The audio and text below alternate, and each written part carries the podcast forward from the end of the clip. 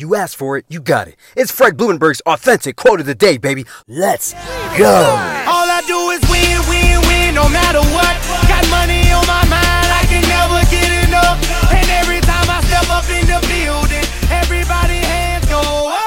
What is up today is Sunday, November 1st, 2020, and this is my quote of the day. You can find this message on any podcast platform. Also, make sure you go to my website, therealfredlee.com, and you know how I get this energy and stay motivated in 2020. Come on, man. Go to my website, therealfredlee.com. Today's quote, quote, to be extraordinary, you've got to do something extra, end quote. Most people are unwilling to do more. You know why? Because they want something for free.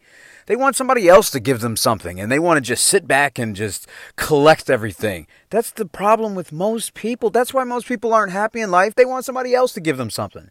That's why most people aren't successful in life. They want somebody else to give them something.